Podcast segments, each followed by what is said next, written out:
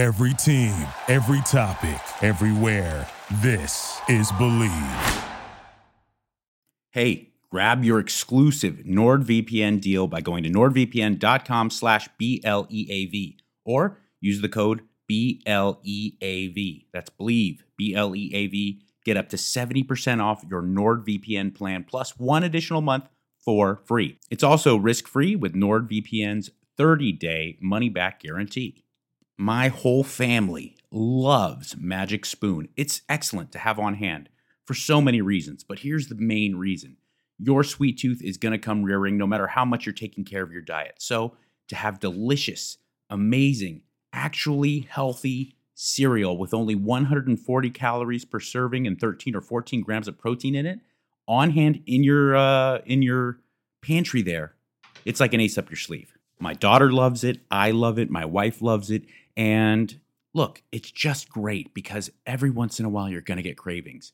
And why throw everything away by ordering that pizza or digging into the ice cream when you can have a delicious bowl of Magic Magic Spoon cereal? It's so good. It tastes as good, if not better, than your favorite childhood cereals. And like I said, 13 or 14 grams of uh, protein, 140 calories, gluten free, keto friendly, grain free, soy free, low carb. Go to magicspoon.com slash Mikey, grab a custom bundle of cereal, try it today. Be sure to use the promo code Mikey at checkout, save $5 off your order. Remember, your next delicious bowl of guilt-free cereal at magicspoon.com slash Mikey and use the promo code Mikey to save $5 off. Thank you, Magic Spoon, for sponsoring this episode. Performance in the bedroom is important. It's not just your ego, it's a matter of having a healthy, happy life. So if there's something that comes up, that's worrying you about your performance in the bedroom, just get help. Don't hesitate. But oftentimes, getting help can be even more embarrassing and awkward than the situation itself. Why? Because of pharmacy visits, doctor visits. I understand. That's where BlueChew comes in an amazing service, an amazing service for you. The exact same active ingredients as Viagra and Cialis in a chewable tablet at a fraction of the cost. And the best part, it's all done online. So, no visits to the doctor's office, no awkward conversations, and no waiting in line at the pharmacy. If you could benefit in any way from extra confidence in the bedroom when it's time to perform, BlueChew can help. Special deal for you. Try BlueChew free when you use the promo code Mikey at checkout. Just pay $5 shipping. That's bluechew.com. Promo code Mikey. Receive your first month free. Visit bluechew.com for more details. And important safety information is all there for you as well. Thank you, BlueChew. Thank you so much for sponsoring this podcast. Lucy, Lucy, you are the best. If you know anything about me, you know that I am always telling people about how great the drug nicotine is. It really is. Amazing cognitive benefits. It can help with metabolic uh, efficiency, and uh, it does a great job of curbing cravings, controlling appetite. Nicotine is fantastic. But oftentimes, how you get your nicotine can be kind of yucky, whether you're chewing tobacco or smoking or vaping. That's where Lucy comes in. They've got the new Lucy capsule pouches, which are breakable flavor balls with uh, four or eight milligrams of a clinical dose of the amazing nicotine. Spearmint, mango, cool cider, they all taste fantastic. I can tell you firsthand. They've got the uh, little snooze pouches, they've got the gum. Lucy makes an incredible, incredible array of products to make sure that you get your nicotine in a safe and effective way. Okay. It's 2022. Don't compromise when you're choosing your nicotine products. Go with the newest tobacco free options from Lucy. And Mikey Likes You listeners, go to lucy.co, use promo code Mikey, get 20% off your first order. That's lucy.co, promo code M I K E Y. And I have to let you know this product contains non tobacco nicotine, and nicotine is, in fact, an addictive chemical. Lucy.co. Be sure to use that promo code Mikey. Welcome to the Mikey Likes You podcast. I am Mikey, who is liking, and you are you who likes. Uh, I'm joined, at least at the beginning of this podcast, by a very special guest, my daughter, and one of the most important things that's ever come into my life, Magnolia Moon Catherwood. Welcome. Hello. Yeah. Thank you for inviting me to your podcast. It's uh, it's my pleasure. Can uh, remember like ten seconds before we went on the podcast, I told you don't look at the screen.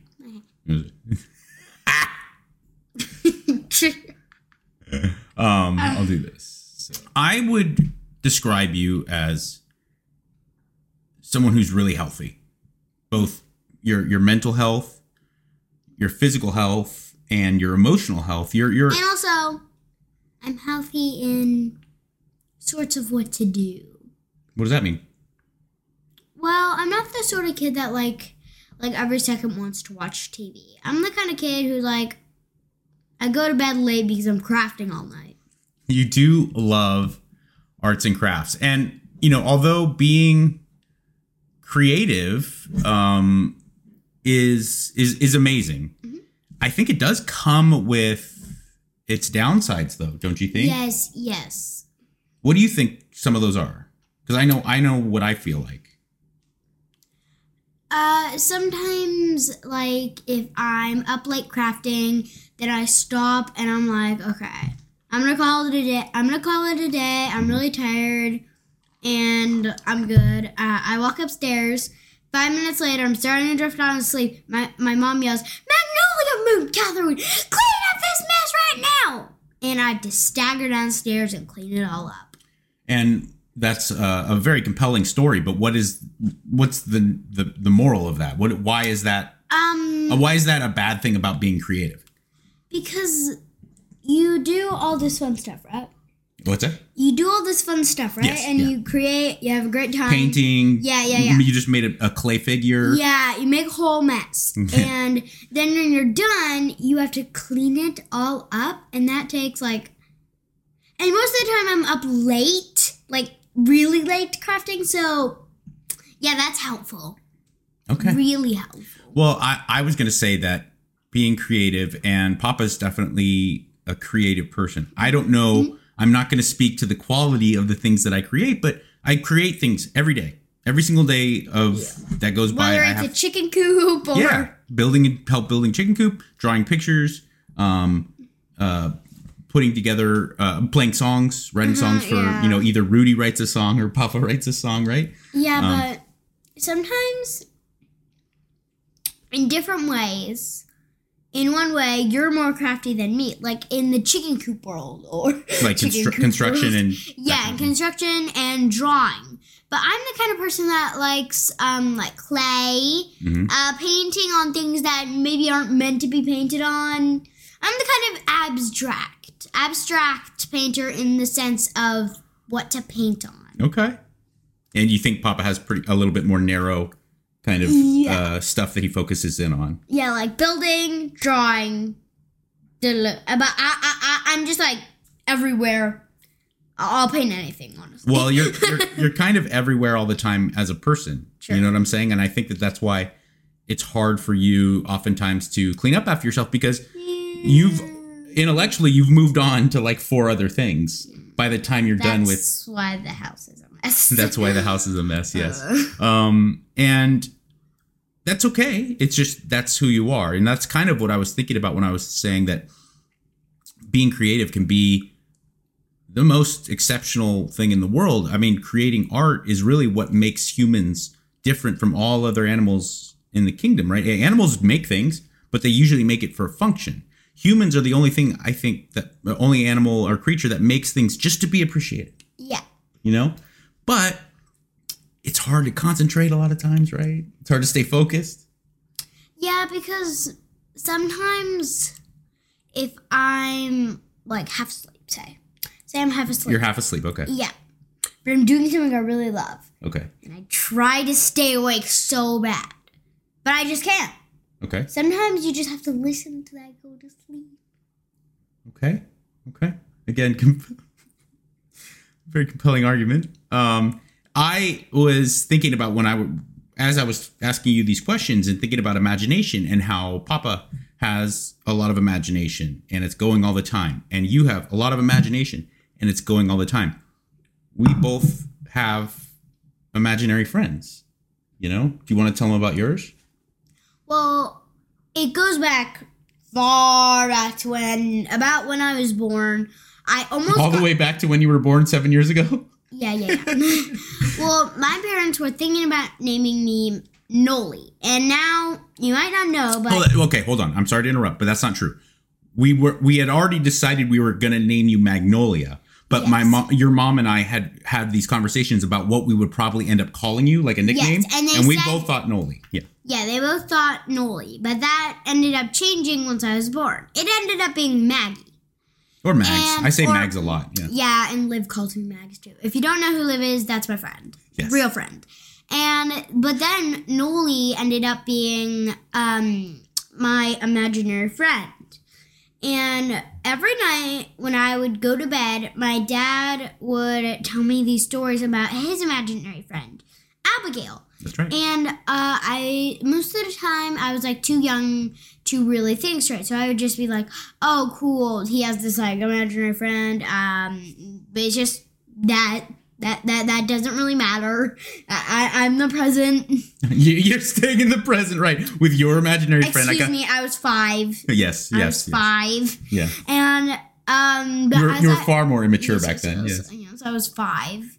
But as I grew up, I started to actually be able to see her. Mhm. And the other day, I just picked them up from the airport because you left. That's right. So you you and mom took me to the airport, Yeah. but while you were there dropping me off, you picked up Noli, uh, and Abigail. And the reason I wanted to talk about it is because I always thought it was so cool to have imaginary friends, to be that kind of comfortable, just understanding that your mind can create anything. But, you know, you and I, one time we had this conversation. Do you remember this conversation? We were walking to the park in Venice, and I said, uh, It's really awesome how you and Noli have such a great relationship. I remember how great mine was with Abigail. It's too bad I can't have that relationship with her anymore. And then I brought her back. And you were like, "Why?" Yeah, and I said, "Well, because I'm a, I'm a I'm a grown up." And you said, "So, just decide that." And then, and then the next day, I remember when you woke up, you said, ah! And that's how, uh, that was about a week after fairy camp. Mm-hmm. And that's how Abigail came back. and so now she's back in, and a part of our life, and it just helped me. It helped me a lot. And now too. she set those scavenger hunts for me. She does. She helps the fairies set up scavenger hunts. Uh-huh. But it, I just wanted to say that like that kind of stuff really helped me because mom and I and I think a lot of other adults, you get told stuff over and over again, like little lessons. Like you just got to believe in yourself. You just have to be able to Willpower's the best. yeah, yeah, yeah, exactly. um, and I may hear it and I may recognize that something is probably true, but it's hard to kind of do it on a day to day basis. yes. And it's it was just beautiful for me because it made me recognize and really recognize little birdie. It made me really recognize that I can create anything as long as I truly believe it in my mind. I could make it true. You know. Do you ever encounter that in your life? Yeah, like um like that time when I was like that day that I really had nothing to do. I it was about like six o'clock in the afternoon. I was sitting down, I had nothing to do. I felt like I had done everything. And I and I just sat on my bed thinking to myself, I will have something to do in the next five minutes. I will have something to do in the next five minutes. I will have something to do in the next five minutes. But then, in the middle of um, me saying that in my brain, I got an idea of what to do. Then, but the time before that, the way I knew it would work and the way I tried it is because a time before that, I had said, I know I'll have something to do. I hope I'll have something to do. I hope I'll have something to do.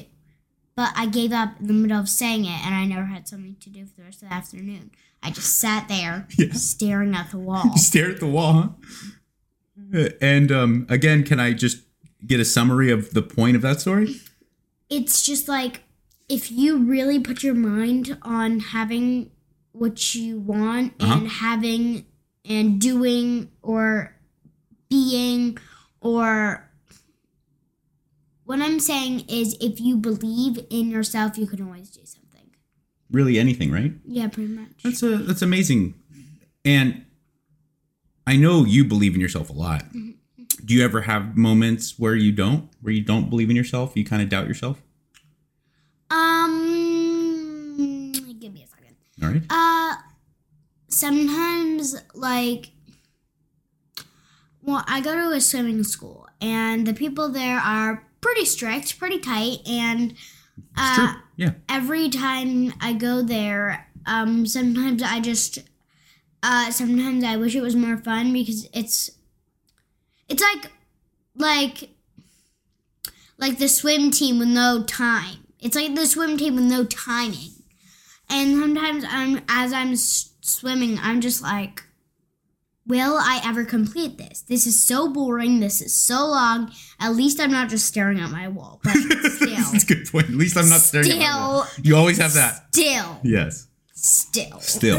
it, it's pretty boring.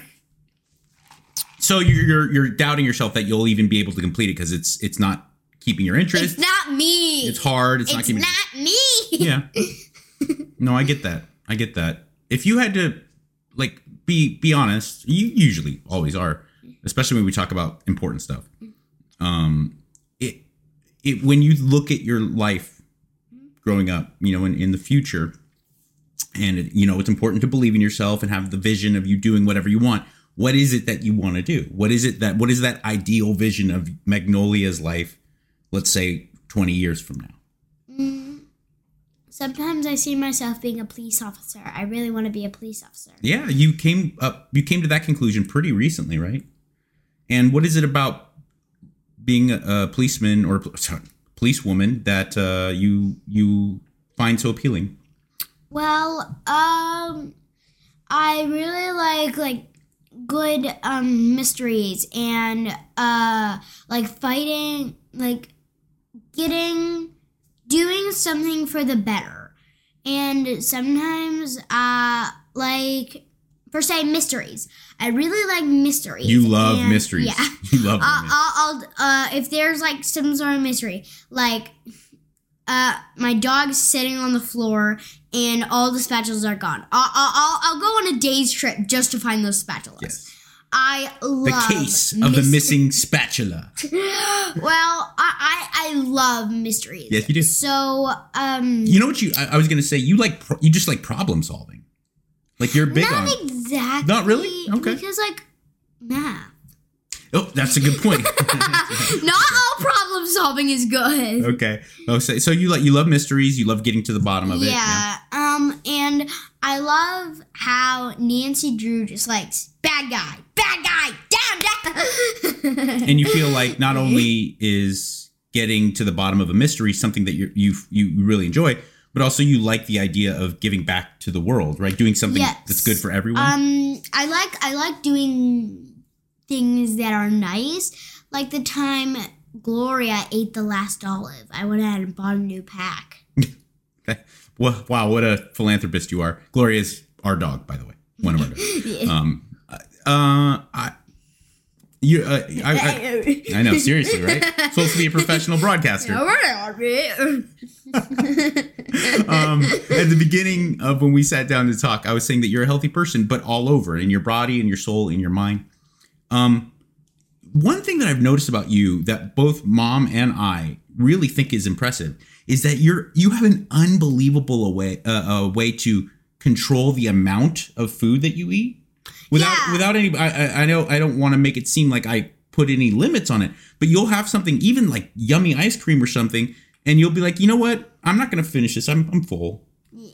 And like like like the time uh, I went to the movies and we had and I got that like big thing of ice cream. Yeah. And I only ate half of it. Then you took me out and got me cream puffs and I only ate half. That's right. That was an extraordinary day of sweets because we don't usually go that hard, do we? Um, Usually I'll just have steak all day. you love steak. You are and makes me so proud. Um, I'll eat ketchup in any meal. you would shower in ketchup, I think, if you could. Um, how, how, how do you weigh? If I if I could disable the water system, I'd fill it all up with ketchup. yeah, I mean, it would be a yummy way of life. Uh, how do you balance the ability to because you you eat a lot of yummy foods that are you know are very healthy. You eat a lot of. Uh, you were talking about steak and juicy meats, and you love lamb and fish, and and all these things. How do you balance that with also allowing yourself to eat this kind of yummy stuff that you know isn't that good for you? You know what I'm saying? and how I like stop and I don't uh and I you mean like how I know when to stop with the um uh like ice cream for Yeah, not necessarily. But, uh, I'm, not talking. doesn't stop in the middle of not a good enough amount Well, of I, I, I'm not talking about just the limits uh, uh, that you put on yourself. What I'm talking about is you know that it's important to eat healthy foods because it makes you feel better and it makes your your you healthier, your body healthier. But you you understand that it's also good to keep your spirits up and have the things that you know maybe aren't necessarily that good for you, but they're super yummy. yeah. You know what I'm saying? And I think that's a good way to live your life, regardless of your age. How do you kind of find balance between the two? You know, where you don't where you don't overdo it in either direction. Well, sometimes um I'll just be eating Mhm.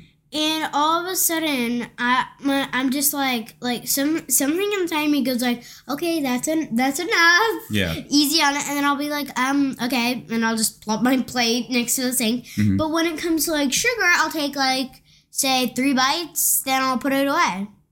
Yeah. Impressive. I think you know what I think the difference is? I think a lot of people your age have that ability a little bit better than people my age or or you know, you, adults because adults ha- have stress. it more. Well, no, we have stress. And But there's no one in the world that has um, more stress than Gloria. She's always being attacked by Harry. I would say that knowing a little bit more about people and their way of life around the world, there's people with a lot more stress than our dog Gloria, who understands every day she's going to get her two meals and she gets really gourmet food and she has a loving household. Like you got to think Except there's a loving Harry. She's there's no a lot loving of Harry. there's a lot of people grown ups when you start to become a grown up you have your own kids you have your romantic partner and you have jobs and, you, have, to a new pay Hampy. and you have to pay the rent and you have to pay the mortgage and and um, things get really you get upset a lot more and i think pe- when you get upset and stressed out it makes you want to eat stuff that you know isn't necessarily so healthy you know what i'm saying Yeah, I know. do you have stress in your life When I'm walking down to the uh, pirate ship, that's my playground in my backyard. Yeah. And Gloria knocks me down. Yeah. Yeah, no, we can. Okay, so Gloria is one of our dogs. We have three dogs. She's really big and she's really sweet, but she's really excited all yeah, the and time. I'll, I'll, I'll just be like walking down, like, doo, doo, doo, just walking on my way to the play structure. All of a sudden,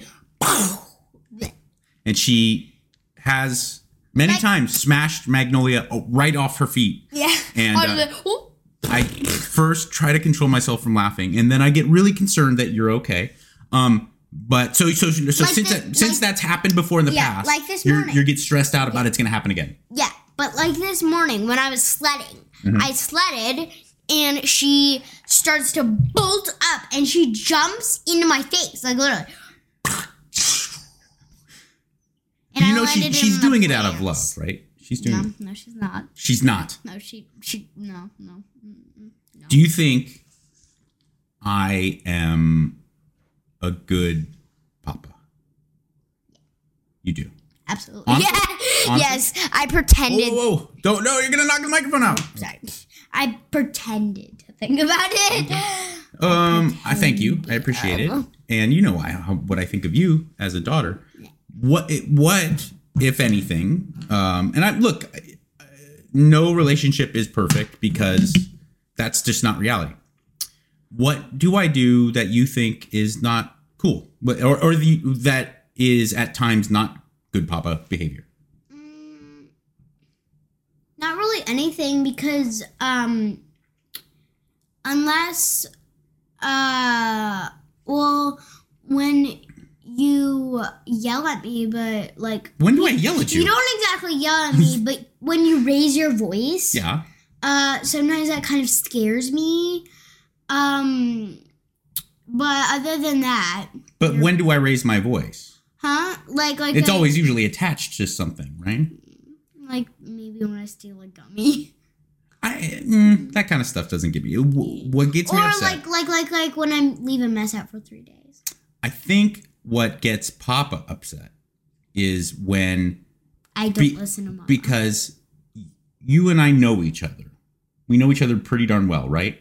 So when you do things that are understandable mistakes, and I go, "Oh well, Maggie, she made a mistake, and she'll hopefully li- live and learn from this mistake and go on." yeah, you don't. I don't. I don't have any very problem. Often. But if you continually make mistakes that I know in my heart, I know for a fact because I know you, you are aware that that was probably not the right thing to do, and you just continually do it. That's when Papa goes, "My daughter." Yeah, sometimes when you do that, I wish I could just take this not stick glue, glue to the ground for five seconds, then run away. Let's uh, let's leave the glue alone. I will allow you because I can tell that you're getting fidgety to uh to go. But I want to first thank you for joining me. I know that you love um uh, I know that you love this kind of stuff and I really do appreciate it. But Papa I always like to play and do little kid stuff with you. And I like to do Like that with you and your friends. Yeah, like for example, Yes. one of your favorite things in the world next to me and mom is Hampy. I actually brought Hampy on Great News, my other podcast yesterday. But hold on, I have a question.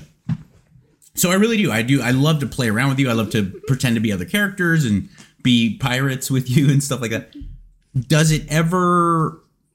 Is there ever a point where you wish I wouldn't go go that hard with it because it might be embarrassing or something? Um, not really, because at my school, Apogee, which is a great school, It is. it's one of my best schools. excuse me, it's one of my best schools yet. Um, but uh, sometimes he'll just come, and I really cherish those moments where, like, I'm not saying this doesn't happen frequently. Actually, it happens very frequently on the beach anywhere that there are kids. He gets attacked. So I really cherish those moments. You like when I get attacked? It's fun I- attack I- you. children- You're very attackable. Children attack me. Yes, I am attackable. Apparently. You're attackable. Even Lilith says so. All right, Melissa go go have fun. Go do little kid stuff. Thank you. Should I get mom? You can get mom. That'd be great. Yeah, thank you. Mama! Yeah. You're up. Okay, I'm back with a taller person, Just the taller version. a taller version of the same person. Um, this is my wife Bianca. Many of you know her, um, but also she's been a frequent guest on my podcast. The hell is Meg's laughing at? Um, and uh, I love her so much. Yay. she's bonkers, but in all the right But ways. so are you. Yeah, totally. But I love, you know, and that's the thing about you and me and our relationship. I think is that I, like, it's really easy to be fond of people or things that are just like universally happy and positive. You know what I'm saying? But um, I love you when it's hard. I love you when you're being cuckoo and all that stuff. And that's, you know, I just love you for every little inch of you and all your eccentric, like Marley and me. Remember Marley and me when he would, Yes. the Marley would eat shit and they'd be like, oh, Marley, that you're my Marley. Oh, I was just reading a quote about um,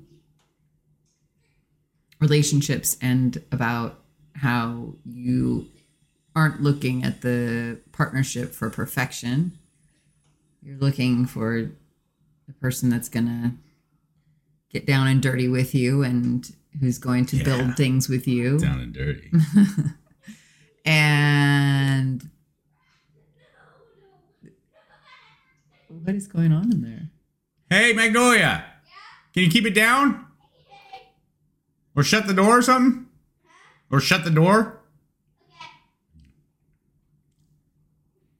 Get down and dirty. and it, well and and i think that's the thing is like unfortunately we we're all kind of raised on this you know, fairy tale notion of the perfect relationship. I don't know if we're all. Uh, I think oftentimes more so than anything, it's it's women are raised on that reared on the idea of yeah, you know, kind of like a romantic comedy, idea, Yeah. you know, or Pretty Woman, or you know those. Don't put it all on women. I'm not, and I'm not saying it's women's fault. I'm actually sticking up for women in that they get, um, they get programmed, uh, a lot more than young boys do. I don't know how it is anymore, but certainly like growing up, I never had any kind of Yeah, but you do. No, of- you do because of the images and because of magazines and movies. You do have, I think, m- women may more have the kind of Prince Charming, Right. the whole over. But I think guys definitely are in the sense of the full package. You know, of the of Yeah. the of the girl that's the got it all. You know, and and Okay. who's um you know, a 10 and whose body is a 10. And, you know, I think that it's, it really is true, I believe, that, uh, you know, when you genuinely fall in love with someone, you, you fall in love with everything. You know, it always reminds me of that part in Good Will Hunting where he says, like, you know, it's a little, the thing that you don't miss the things. How's he, what does he say? I don't know. I just remember he was telling this story about her, her farting in her Yeah. sleep, you know, and he's like, it, it's You don't. not, you really essentially you don't miss the things you would expect to miss. yeah, Yeah. absolutely. And, you know, and I do think that for many people, and I probably, not probably, I was one of these people, is like a lot of times we look to relationships to complete the missing part of ourselves that we don't, that we don't love. You know, that we don't love in our own selves. And so we're looking to complete it in somebody else. And um, and that can never work. And so then it's of Yeah. course after the honeymoon period where you know everything's all goo goo gaga and you know lovey dovey, and then all of a sudden in Ayurveda they um, everything is based on seasons. So so everything is kind of done to the timing of every three months, right? So in Ayurveda they, they it's not like a rule, but a, a uh, recommendation is that you don't uh, sleep with your significant other or with the person you're dating for three months. So basically, you allow one season to pass before you are physically intimate with each other. And the whole point is that so you attach emotionally before you attach physically. Because a lot of times, what happens is people attach physically, and that's not a sustainable attachment. That's Yeah. a that's usually an attachment based on superficial things. So, um, you know, I know like when we first met and started dating, my my Ayurvedic practitioner that I've been working with for years was like, I don't, I want you to just try to be, you know, she, I wasn't supposed to, I was only supposed to see you like uh, every other day and never two days in a row. And I wasn't supposed to go anywhere with you for a while that was um, multiple days in a row. And because she said, this is, these are the secrets to longevity in a relationship is that everything is very slow and, um, and that you get to know each other in that slow, intimate way. Yeah, I I don't have any problem with that. Like it, that never was difficult for me. Uh because I'd never looked at people. I never looked to people to fill those spaces, to fill those holes that I had inside. I I looked to drugs and alcohol. I'm sorry, I'm not laughing at you. You're laughing because at our daughter, yes. Magnolia is just going crazy with the dogs. Um, well, I understand you were laughing at me too because that was hysterical talking about the soul crippling depression. Well, that's why I, I felt so bad is because I laughed and then those words came out of your Um, mouth and I'm I, I did think that drugs and alcohol was going to do that, and it did for a while, and then it actually made those holes bigger, and it expanded, it strengthened how much I needed to fill those. But you know, I just got so,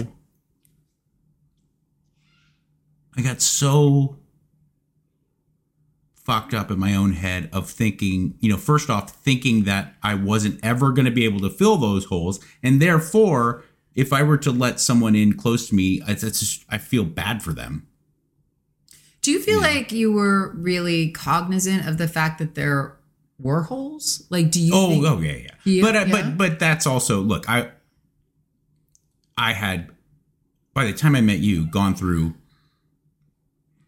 decades of therapy, and uh, I had been in recovery for a long time yeah. and and committed to. Uh, there was certainly periods where I was more disciplined than others, but you know, uh, I was let's see, 2011 ish. So you know, I was uh, close to like a nine to ten years sober when you met me, yeah. and um, I had you know really been forced forced to identify those holes, those shortcomings, and those character flaws, at least as I perceive them. And then I had to do something about that. So the, whether or not I was aware of them what is unquestionable. I absolutely was. Whether or not I had them right, Right. you know, I may I may have even gotten wrong what I thought my holes that needed to be filled were, but the holes were there in my mind. And I certainly by no means uh looked to people to fix that for me. In fact, I got to the point and I almost both consciously and subconsciously worked to get to the point where I needed no people in my life to, uh, thinking that it was efficient or I was streamlining the way that I had well, gotten, you know. it's really interesting because when when we first started dating, uh, it was really frustrating because you acted like you were interested in in, some ways, um, but then there was this feeling like you were also trying to hold me at arm's length at the same time, you know. So it was like, I mean, looking back on it and and knowing you now, I feel like I understand that there was a large amount of fear there and and you were like I I know this is could be good but I also feel like it could also be really bad. yeah. and so yeah, it's like it- it- it's like you're it was like a a, a you know like push and pull a, a combination push and pull where sometimes you know I, I just remember one time saying to you um you know in a moment of feeling really exuberantly connected to you and i think we'd been together for a couple months at this point and i said let's grow old together i remember you just laughed at me and it was not like a mean spirited laugh um but it was a laugh like you just didn't there was like there was no way that that was happening Yeah. And um, I, I don't, that's the difference, I think, for me is that I, I really didn't hold you at arm's length, or at least I, I didn't put any effort into doing so. What, what the difference was is that I genuinely was interested. I just,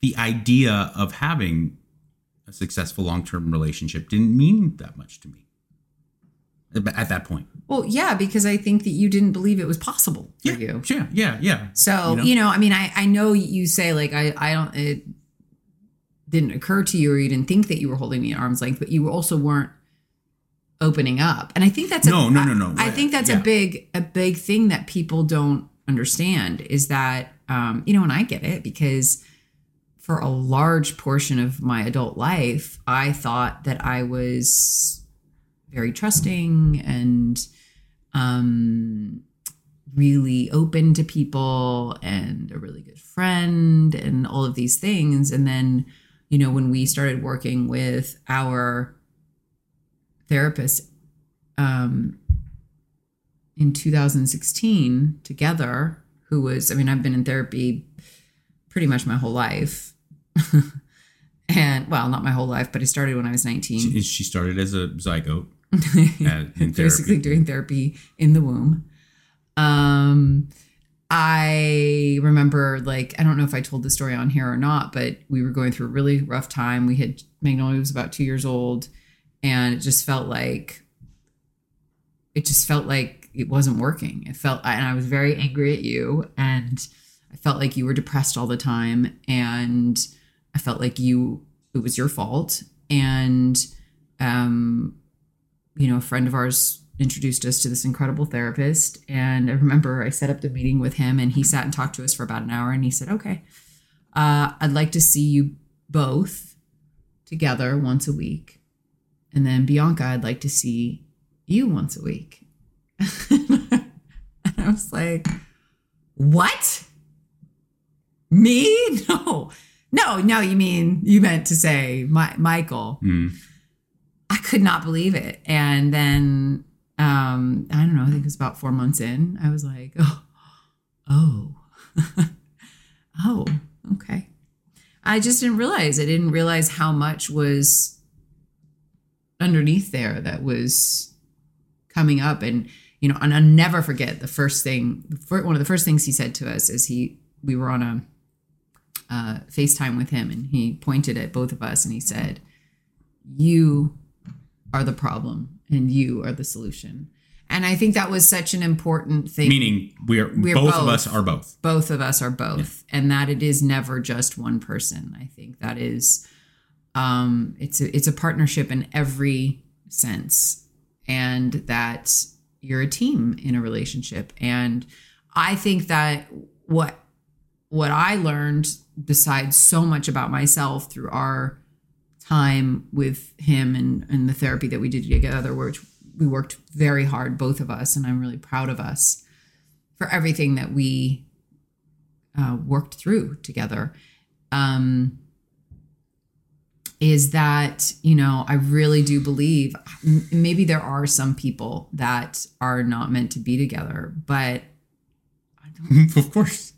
Yeah, but but I but I think I do think that if two people genuinely fall in love, I, I think that it that's always there.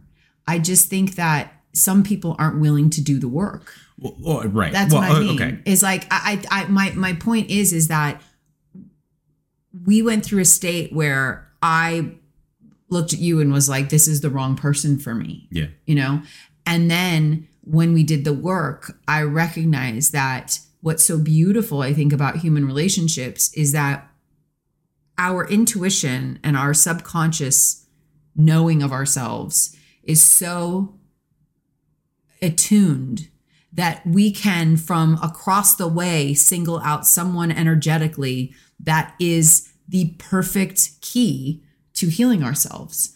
And so you'll pick somebody who, you know, at first will be amazing. And like for that first season of three months, oh, that's why she said the season is because uh, after three months, all the freak flags start to come out. So in that that first the first three months, you're all on you know endorphins and the dopamine's going crazy, and so you're you're blind really, and then all of a sudden, and you're bo- both putting on your best behavior, and then after that time, it's like stuff starts to show itself that's real and you go wait, wait a minute. I, this wasn't the person i was for three months you know? And that's why when i have friends who like the first two weeks they're like he's the most incredible perfect you know? And I, i'm like maybe he is but you you you can't tell that now. They don't you don't know that right now. Yeah. but anyway but the but the beauty of it is is that like your your intuition picks someone who is if you allow it to be Uh, ultimately perfection for your own healing. Now maybe you aren't going to spend the rest of your lives together but i do think that if two people are willing to get down and dirty and and really do the work and it's not for the faint of heart it is soul crushing. I mean you have to get vulnerable and that means like when you're in an argument with someone stopping yourself and looking at the way you're thinking about it and recognizing that like you're choosing old behaviors that you've probably done for your entire life that are defensive that get you into an angry hard place where it's impossible to talk to each other lovingly. And most people do that. The minute that something gets triggered they're in an, a no-win situation with each other. And what Yeah. we've had to do is we've had to in those moments slow ourselves down. And it's so hard because you because I, I i get it. Like you want to be right. You want to be the one that's like no i i'm bringing this up because you're the one who did something wrong. And then the other person's like no but you did something wrong. And it's like no that's not getting No, anywhere. It's not getting you anywhere. I mean, I think that's a large part of why people are suffering by and large right now because they just want to get online and be right. liberal wants to yell at the conservative and vice Yeah. versa, and the progressive hates the QAnon guy and Antifa this, and you know what I'm saying? I, I think that there's just there's no room for kind of reasonable conversation because everyone's so emotionally charged in what they want to say. Yeah. You know? I, know. I saw this video um, of this guy uh, holding a sign up in Ottawa with the, you know, the truckers convoy. For those of you that don't know, there's this, you know, I don't know, thousands upon thousands upon thousands of trucks that have converged into Iowa and Iowa into Ottawa and are saying they're going to stay there until um, Canada lives lifts the mandates. And there was this guy holding a sign, and he was so pissed off, and he was like, can't remember what his sign said, but it was it was angry and and kind, unkind, and essen- essentially was like, get the fuck out of here.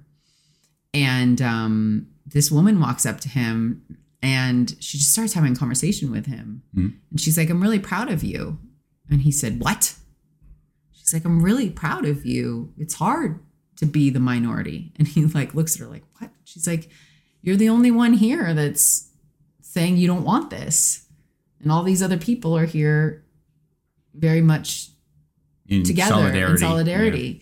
And he goes, "Oh yeah, yeah, yeah, you're right." And then she starts to say, "You know, we just want stuff to go back to normal too." And he was like, "Yeah." And it was so incredible to watch these two people very much uh, do and thanks to her calm and peaceful way of speaking with him um, to both recognize that they really were fighting for the same thing. They really were asking for the same things. Yeah. You know, and, and- and- even if you're even if there isn't anything fighting for, just that we all kind of feel and believe the same way. We really do. I, I I do. I think I really do think that this is the strangest and kind of saddest thing that has happened in these last couple of years is that there has been so much made of what each side is saying or not saying or doing or not doing and and very little made of how aligned we actually are in in what we want because I I think I don't know. Well, I also don't think I'm sorry to interrupt you, but I also don't think that when we do when people do make those kind of human connections, you just don't see it. It's Uh, probably no, but- going on a lot. But that's exactly my know, that's but- exactly my point is that it- there is there is very little uh to be made of of what there is in common. Like if there it, like you were saying, if it is there, nobody's showing it and I think everybody's eyes are on news that's very one-sided or Unless you're into great news with Kevin and Mike, available everywhere podcasts are available and also on YouTube. yeah, nice. Um, yeah, little gets made of it. But I also think that we just see things now. You know, uh, take anything, whether it's important or not. Like um, the other night at uh, dinner, when we were having that conversation with people, where it's like, you know, athletes in the good old days fill in the blank. They had character. They stayed with the same team. They and I was like, listen, all of your whimsical ideas about athletes in past generations, it's all just based on the fact that we didn't see their personal life Yeah. like we do now. Yeah. And politicians and fill in the everyone. It's like we see stuff now. We see protests. We see literally ev- we see on every section of the globe. We're constantly looking at protests, looking at fistfights, looking at you know fill in the blank. And you know? not only that, but you see everything, and then depending on how you choose to see it, based on your perception or Mm-hmm. your uh, affiliation, then you've got algorithms that are continuing to make sure that you see it only in that way. yeah, yeah. So you're so then you're only seeing that one side of it. And um, you know, and also I, I just think like, you know, I've been getting ready to get off Instagram, probably not in totality, but um I'm I'm setting up my website, as you know, um, to be able to put my writing out there and whatever. Bluewaffle.net. keeping keep an open mind for it. All the footage is shot by Michael himself. Uh-huh. All the footage, at least so far on your real website, it is shot It by is Michael. shot by you, but it's also yes, it's beautiful. It's it is You did. You took beautiful photographs. I, I don't I'm, I don't I don't consider myself much of a photographer, but those are good photographs. Well, you did have good direction. It's true. Um, and everything I do in life for But the I- past for the past uh, ten years, I get good direction Are you complaining? on everything. Are you complaining? I'm gonna go pee real quick. Can you want to tell me how to do it the right way? Why are you being like that? Ah, just I was just joshing. I really do have to pee. Hold on. But I, I hate it, and then you leave me alone here. No, such a, I can edit it out. You're a you're a performer to millions of people. You're not comfortable being on a camera for a couple minutes. Well, it's not that I'm uncomfortable. It's just that there's not much to say when you're not here. Talk about the beautiful change in weather here in Texas. It's very cold. It went from, I don't know, 70s or so, and now it's 22 degrees outside, which is why I'm wearing my lovely hat, um, but also because my hair is terrible. Um, and we had little snow on the ground this morning, which was exciting. I've always wanted to live, well, I did when I grew up in the Pacific Northwest. There was snow quite a bit. Um, but I, I missed that living in California, even though we could drive to it. You pee more than any person I know. I drink a lot of water and a lot of coffee. drink a lot of water, man. Anyway, what I was saying was that um, I just don't think it's good. I don't think it's healthy for us to be, you know, constantly inundated with uh, all these images of other people's lives. It's like. I, I like even even if it weren't for the fact that they're um, filtered and you know made to be perfect. Like I- Yeah, no, even if they were curated, I just don't think. I think, and you know, I, I uh, there's been a lot wiser people than me who have. there's wiser people than you. I know it's hard to believe, um, who have come to this conclusion, but and and I've been uh, interested in it and, and sampled these people's writings. Um, that you, you, you we're the brain, the Homo sapien brain, is actually really has a does have a limit to how many other Homo sapiens we're supposed to be really interacting with. Is that true? Yeah, oh yeah, yeah, yeah. I didn't know that. and um, yeah, I believe it was Sebastian Younger. It, it was it was the I believe it was Tribe, the book um, I read that was, but it, it was like 120. That Well, when I they analyzed the people, It that- makes sense. yeah. Look, I'm so much happier now that we are on this land and Yes. we literally can't see a soul. Like and you, I, well, and you get a lot more me time, meaning time with me. it's awesome. Yeah, Um, but just not having to walk out the front door and engage in anyone else's opinion about anything is delightful. yeah. I, I I got scared for about 24 hours when we the day before we moved into the house and I was like uh, uh, I mean it, it's a huge change going from Venice Beach where literally literally you could reach out and touch our neighbor's house on either side to um nothing but trees and land and I could shoot firearms all the live long day, and like people might hear it, our neighbors do. but it's not very you know what i'm saying? Like we are far away from other people. And uh, it's it's, And it's it- very nice. It's a it's a good um balance. it's a good m- medi- medium not medium. Median thank Yes. you um for us because it it uh it we we did it right because this place is rural but we're still very close to, To Austin, yeah. to Austin and 20 minutes to basically where Maggie goes to school which is suburbia. I mean it's completely every store you could want.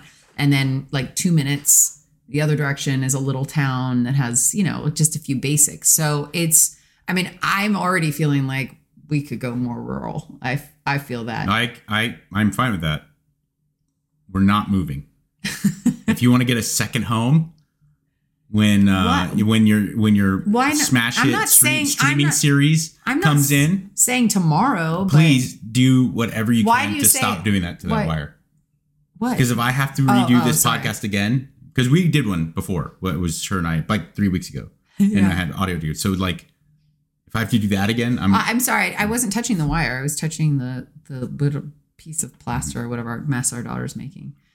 Um, but uh, uh, we're not moving. If you want to get a second home, but why? In, like, why, I mean, like in, Wyoming in and- ten Wyoming years, in the middle of in ten nowhere? years, you might go like, yeah, we could go more rural and no, not me. I'm cool. Where I mean that happens so much in our lives, right? Where you'll say like, "Well, what if we?" In a, and I go, "Well, if you want that, I'm open to it, but I'm cool. Like I really don't want to." What if Mm-hmm. like someone buys the land next to us and all of a sudden you have like neighbors that you or what if like I mean you just, I if just don't if, if think it became can- like a hotel or something, yeah, sure. Um, yeah. I mean, I'm- not. Listen, I'm open to it. I know I obviously am. I, but I just I think like it was so much make it happen, well and, and, I'm it, so and it- comfortable now. yes and it was really jarring. Like it mm. happened I think we told this in the other podcast but it literally was like the week of Jul- the last week in July we came here we looked at the school for Maggie we saw the house online we saw it on a virtual tour two days later we made the offer and a month later we were here it, there there was no time for the brain to even process I bought my first home without ever being in it. like Mike, I came and I did the inspection, and obviously, if it wasn't great, I would have said like it, but and it was, it was amazing. It was perfect for us. Um, very, it was very much us, Mhm. and um, and it's and it's lovely. It's so warm and cozy, and um, I mean, we'll see how we feel about the warm and cozy part when it's like 115 degrees outside. but- That's a damn good point. but but I, it is it's so it reminds me of part my childhood home part the cabin that i um, grew up in my parents had a lake place and so it has a lot of really nostalgic Is feeling Lake to Wenatchee? it lake wenatchee yeah in eastern washington so um and it is a it's an ideal place to really um you know let go of all that stuff that we tend to hold on to and you know i'm, I'm realizing the more and more that i can't kind of get into my writing and i stop myself from perusing instagram and um, I, f- I feel very held here. I feel very much in line with um, the belief that everything is taken care of for us that Well, Yes. much like Ellie, our therapist, used to tell us that you're the problem, you're the solution. yeah I I think like uh I I really do feel like yes, we're in a much better place for for us and for our daughter. But I also feel like if something arises that isn't, I just I'll fix it for myself, you know? yeah well and I, I I really have the confidence in that now. I don't know what you know. There was a traumatic shift in how I looked at the world, even Uh, not just my own life and depression and self worth and all this stuff. There's a dramatic shift in how I looked at everything that exists in the world. Uh, about, I would say, a year before, so like 2019, um, where I just uh, care about so much less. Mhm. And I don't mean care in a compassionate way. I definitely care about people of the world and all all creatures. I have a, a certain level of, but where I was like, I don't care what happens with fashion. I don't care about Yeah. the new music trends. I don't care what fill in the blank celebrity had to say. I don't care what this guy wears and his style and um, whether or not the, this style of jean is in this season. I just, I, I just don't genuinely. I'm like, I don't know. I don't really give a shit. But I but I think that like that is the part that the social media Yeah. does that you're not even aware of. Like I I really truly believe it's a subconscious like slow low grade brainwashing where you don't even realize how it has just insidiously sort of seeped in Mhm. because when we got here and we were I was like pulling the stuff together in the house and I love that. I mean, it's my favorite thing to do is decorate and make things feel homey and like us and um, it's so interesting because I started to become aware of how much I was thinking like this doesn't look perfect. This doesn't look like so and so's picture does on Instagram. And I was like, wow, it's so pervasive you don't even recognize that it has uh totally infiltrated your ability to just be at peace by yourself like just to be okay with things as they are and so i actually started going in the opposite direction which was like i would look at something and i the only thing i would really allow myself to think about is do i like this? Do i love this? Does it make me feel good? Does it serve a a, meaningful purpose for us either in the function of our home or in you know making life a little happier or brighter for us every day when we wake up? And i do think that there i w- could recognize that this shift had happened where my brain instead of going oh this looks nice for me would be filing through like old instagram pictures in my head thinking of what other people's stuff looked like and that's so weird Yeah. so yeah. so And it's it- just strange. and and i and that's what i don't think people genuinely realize is how much it's affecting their ability to just love themselves as they are because you're constantly going through a daily you know feed of everything where everybody's picture is made to look like perfection and then and then on top of that it's put to music and it's got captions on it and it's oh look at that little guy I haven't seen one like that before yet. Have you? It looks like a little pigeon. Pigeon. There's so many. We have a little feeder out right outside this our dining room area. With some sweet in it. Paul Saladino. He's very proud. and uh so many birds. Oh my gosh. So many I didn't know that there could be that different colors of I didn't know that there's that Plumage. much. I didn't know that there's that much variety within just. one little small- spot. one area, yes, that's yeah. what I mean. Obviously, I know in the world there are crazy, crazy creatures, but like to just have it in our backyard and they're so delightful to watch. And and that's the thing, isn't it? Is is and what I'm feeling and learning here more and more. I I was saying this to you the other day. The the call of my own heart and voice has been so strong here. Mhm. When I do stray and do stuff that is not conducive to my best mental health, it gets really loud and i and i feel it so strongly that just the come on There's a little more awareness of it. put all that stuff away like just be here just be in this moment with whatever's happening and sometimes it's shit. Sometimes it's it's i mean i, I woke up one night here in a complete and utter terror because i was like what who am i here? What if i what if i never act again? What if i don't you know uh figure out what is what is right for me to do for a living? Like what i just the the move in itself brought up so much. And so i was like i had this feeling of like i don't know who i am.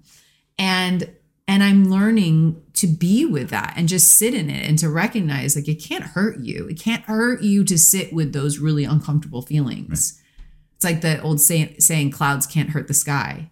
It's you are the sky and everything that's happening is just the clouds moving across you. There might be thunder there might be lightning there might be tornadoes but you're the sky. You're always there. You're what you what you truly are in your heart is always present and can sit in the the worst of the worst and still be okay we always limit what we think we're capable of doing and tolerating and all that. Oh my gosh, 100%. I was, you know, we were talking about this. I mean, just to to connect it to something as simplistic as being at the gym. I've thought that so much lately where I think about, you know, I'm about to turn 45 next month. Holy shit. What happened? That's so close to 50. and I was thinking about like what people think about when you think about like your mid 40s or your early 50s or even 60s, whatever, at 70s, 80s, and how you hear everybody say, like, oh, my body just hurts. Like, that's just the way it goes. No, It doesn't have to be. no. And this is the thing is that we are so quick to put a cap on what we're capable of. And I said this to you earlier today, right? About healing and about having things happen that are kind of beyond your wildest fantasies. And I really do believe that a big part of it is that, like, how terrifying would it be if you achieved those great things that you think are impossible. Like it, you you it's like me waking up in the middle of the night going, I don't know who I am. Like who are you when you get to that place where so much of what you've wanted comes true? Then what? Well, that's I think that's why so many really successful people and really wealthy people are so depressed. It's because there's an assumption that you know something you are so passionate about that you you are just dead set on achieving this, whether it be a certain level of fame or a certain level of professional acclaim or a certain level of wealth. And and it's not easy to do any of those things or a certain level of achievement in in in uh, sports. Um you realize like you're still the same woman the same guy when you then But- achieve it. but- and it's like that's got to be unbelievable. It's got to be mind-blowing because you're like wait a second. I'm not living in heaven now. I'm not uh walking on water. Oh my god like this isn't i i yes i have a lot of money i have a lamborghini and all the hot chicks in the world. I was like but i still go to sleep and i'm the same guy. This is fucking terrifying Right, but but I'm but that's because those people haven't contended with the man or woman in the mirror. They they never sat with what they were and learned to love them just as they were with all so they've made it to that place and they still don't love that person. So Yeah. they, i think a lot of people think oh if i just get to this place then i'll that, i mean i don't think they i don't think they specifically think then i'll love myself but i think that's the idea is like oh if i get there everything will feel everything great. will, well just like we were talking about with relationships people assume that they're going to fill the uh the missing hole in, right. you know whatever. But what i'm saying is a little different what i'm saying is if you can imagine yourself achieving let, let's just say, say something even as simple as um, let's say you're really out of shape and you have this dream of of you know being in better shape. being yeah well i was trying to think of like a, a how how like you know that that be, being in the best shape of your life. Like really being strong and fit. What's going on? Our daughter's asking us if she can have a snack. Did you already have one of those today? You didn't? I had one of the bars. oh that's totally different. Um okay. Thank you. um yeah not just like because that's the other thing is i i think that that we tend to set our goals lower for ourselves because that feels more attainable right Yeah. and that doesn't mean that you're saying like oh tomorrow i'm gonna be but but let's say that let's say the let me let me put it this way who would you be if you woke up tomorrow and you were the healthiest you've ever been and in the best shape of your life. I feel like that's kind of like I'd be me. You would? I'd be myself. yes, you would, because you yes you do the work. But I'm saying for a lot of people, but let maybe for you it's something different, Yeah, right? right. Um, I mean, what would it be for you? It would be, uh, I don't know. I really don't know. I don't think about it that much. Maybe that's I just no, but. I I don't know if it is a problem. I think about what keeps me fulfilled and makes me feel like a human being moment to moment. right I right I don't know. okay but but i because i think that in some ways there is that limiting ceiling of what because like you say to me all the time you're like well i i I hurt my back. That's just you know I'm, I'm in my 40s. So, Yeah, no, so there's there's that that, self-limiting. yeah. But like, okay, so let's say you know to wake up tomorrow and to be in the absolute best health and best shape, um, no ailments, something that uh, really is bothering you or is an illness that you're dealing with is gone. Like, if you think about that, it's kind of terrifying. Well, and it to- also removes what should make it amazing when it when it would be gone the natural way. You know what I'm saying? Like if you could wake up and have uh, you know, Bruce Lee's physique tomorrow, wake, you know, just 24 just fall asleep and then you wake up in the morning. Um there's eventually you're gonna lose sight of how why that feels good. It won't feel good if you But- if you were to earn right. that. You would feel Well, yes, but I also think, listen, I'm not saying, I mean, let's say then it's not you wake up the next morning. Let's say a year from now, you've gotten yourself in a mental place and you've done the work Where do you go from there? and and and but i think more of it is that like there's a part of us that like who am i if i don't have my ailments who am i if i don't have the thing that i complain about all the time Who am I if I if I actually objectively looked at Trump or Biden? You know, who I wouldn't have my Who- my cool little uh you know anti snowflake meme for Well, a, or- a- a or- or Twitter who- handle, you know, or whatever it who, is. who am I? Who who would I be if I was able to sit in my own beliefs so securely that it didn't matter what anyone else said or thought because I know what I think and believe, and they can say and think whatever they want to believe, and I could still love that person and be around that person and absolutely feel non-threatened by Right. that. But but more importantly, I think even more specifically, it, about people attaining things that they that in their mind they go like yeah i would love to be in the best shape of my life and i But would love to be me. But but i don't even think it's that it's that's not for me. I think it's that you have so identified with the person that you are with the limitations that you have that you don't even think it's possible that there could be a version of you that is without those things. Yeah. and uh, honestly like i've i've sat with this. I've really tried to think like gosh if i didn't have you know a b or c that's a really like because then it puts the onus on you and it feels like you are actually more in control of life and your reality within it than anyone has ever led you to believe. Right. because we're all kind of feel like oh it's you know we're we're uh victims of fate. We're, we're at the mercy of however life unfolds. And i don't necessarily believe that that's true anymore.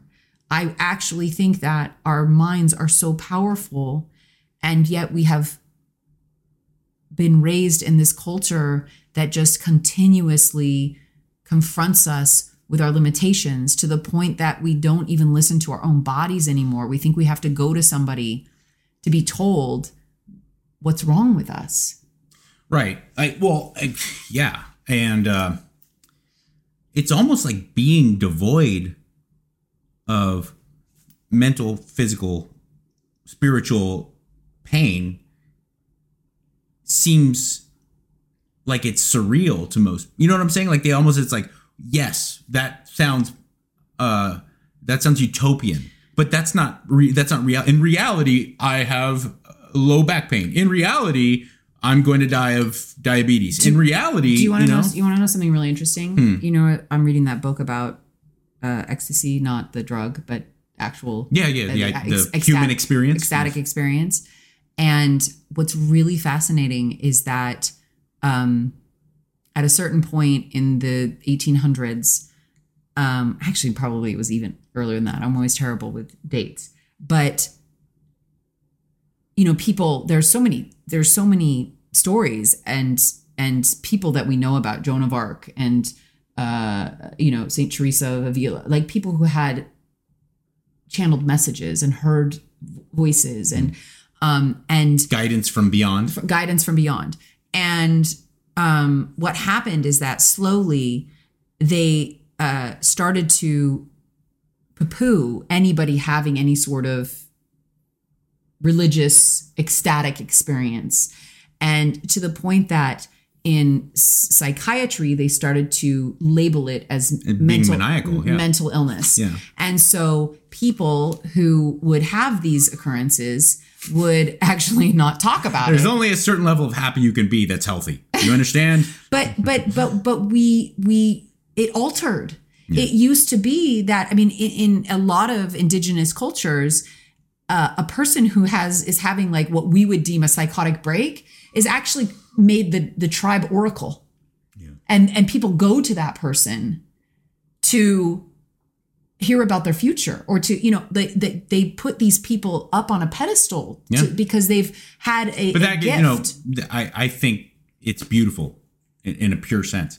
But that can go so south so quickly. But- but- what if someone who's having this guidance is truly psychiatrically ill? You know, like Charles Manson is a perfect example. I understand, He but- was looked at as this okay. oracle. you Okay, know? right. But but with these people, Yeah. it hasn't been handled the way that No. ancient no, no. cultures would have handled it. No. So so yes, maybe maybe the the deal is is that these people do go down a sordid path because no one is there to hold them in the experience that they're having Mm-hmm. and actually point them to the right or not even I wouldn't say the right because I don't believe that there's a right or wrong, but to be held in that journey if, of if Charles it. Manson grew up in a purely loving and, and considerate environment that was devoid of like money structured, you know, idea, religious ideas, uh, he made, yeah, you're, prob- you're probably right. He wouldn't become a, a 38 year old. But so like in the hospitals, there used to be nurse, there used to be nuns, Yeah. and there Well, was still is in, in like religious. I mean, there's a lot of Catholically owned hospitals. but in all hospitals it used to yeah. be it used to be nuns and then they politicized this and and they removed there was a movement to remove the nuns so that nurses would be in place so that they could do have a separation of church and state right. and the thing that happened in that was that there was an again no longer an appreciation or a holding of space for people that were having these experiences of of a religious nature or of an ecstatic nature and they would just say no you're you're actually uh, mentally ill Yeah. And I just think it's fascinating because I I believe that we are all I think it's crazy that you know you hear in in the Bible and any sort of old text there's a lot of talk of people hearing voices or being led in certain directions. You don't hear that anymore. If you hear that, it's about a crazy person. Yeah. Like, no, I mean, they, they, it- you, you, you commit that person. we were watching that show Messiah, right? And mm-hmm. we were talking about like if somebody came forth today and said, I am the son of God, Well, and here it- miracles. Not if. I used to hear it quite often in Venice. I mean, I'm being serious. That, that's actually pretty common. Um, is this messianic kind of um, right. condition? You know, for pe- people who are severely ill. Um, yeah, I, used to, I I can remember one guy clearly who was screaming that he was Jesus, um, and was you know the cops were trying their best to contain it because he was loud and screaming and claiming he's the son of God and um, I mean, my point is in this kind of ramble is just that, uh, you know, not that if you have your voices that you shouldn't maybe speak to somebody that can hold you through that. Well, I mean, But- I, but- you, we got to make clear there's a difference. Uh, disembodied, actual disembodied voices isn't necessarily the same thing as getting something super powerful that you've never felt before that is guiding you from beyond. right You and know? but i don't even know if maybe some of the voices who knows i mean i think the point is is that where medicine has gotten involved Yeah. there's a there's a very there's very little understanding of what actually is occurring or taking place and i think there are a lot of cultures that have much uh, uh, more elegant and and uh, meaningful ways of of dealing with these kinds of things. But my point in bringing this up at all is just that I believe we have been led so far from ourselves, and that for most people there is a complete and utter disconnect from their true and sincere ability to take themselves to places that they would never dream possible. We absolutely. I think the the mental limitations that we put on ourselves are probably so much more extensive and strong than we even know. Like in- 100%. uh, we we constantly, and I'm not saying this as do as I say, not as I do. I'm that guy too, and I think it's just it's become so, as you said, it's become so ubiquitous and pervasive that you don't even sometimes realize you're doing it. That you could be and do so much more, but you're telling yourself like, well, this is where I have to cut it. Yeah. You know? So anyway, I, we got to wrap this up. It, we've been this is like a Joe Rogan episode at this point. Yes. You know, after uh after you and Maggie Are came we, through, are we making blessed his, me. his paycheck? Uh, I'm working on it. honey. In this crazy mixed up world that makes you think that nobody cares, we do.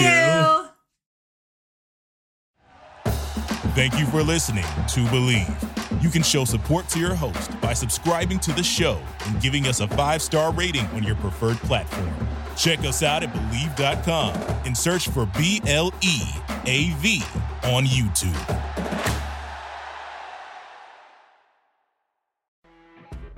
You know, when you're listening to a true crime story that has an unbelievable plot twist that makes you stop in your tracks? That's what our podcast, People Are the Worst, brings you with each episode. I'm Rachel. And I'm Rebecca. We're identical twins who love true crime cases that make you say, didn't see that coming, and we hate the people responsible for them. Listen to People Are the Worst now on Apple, Spotify, or wherever you get your podcasts.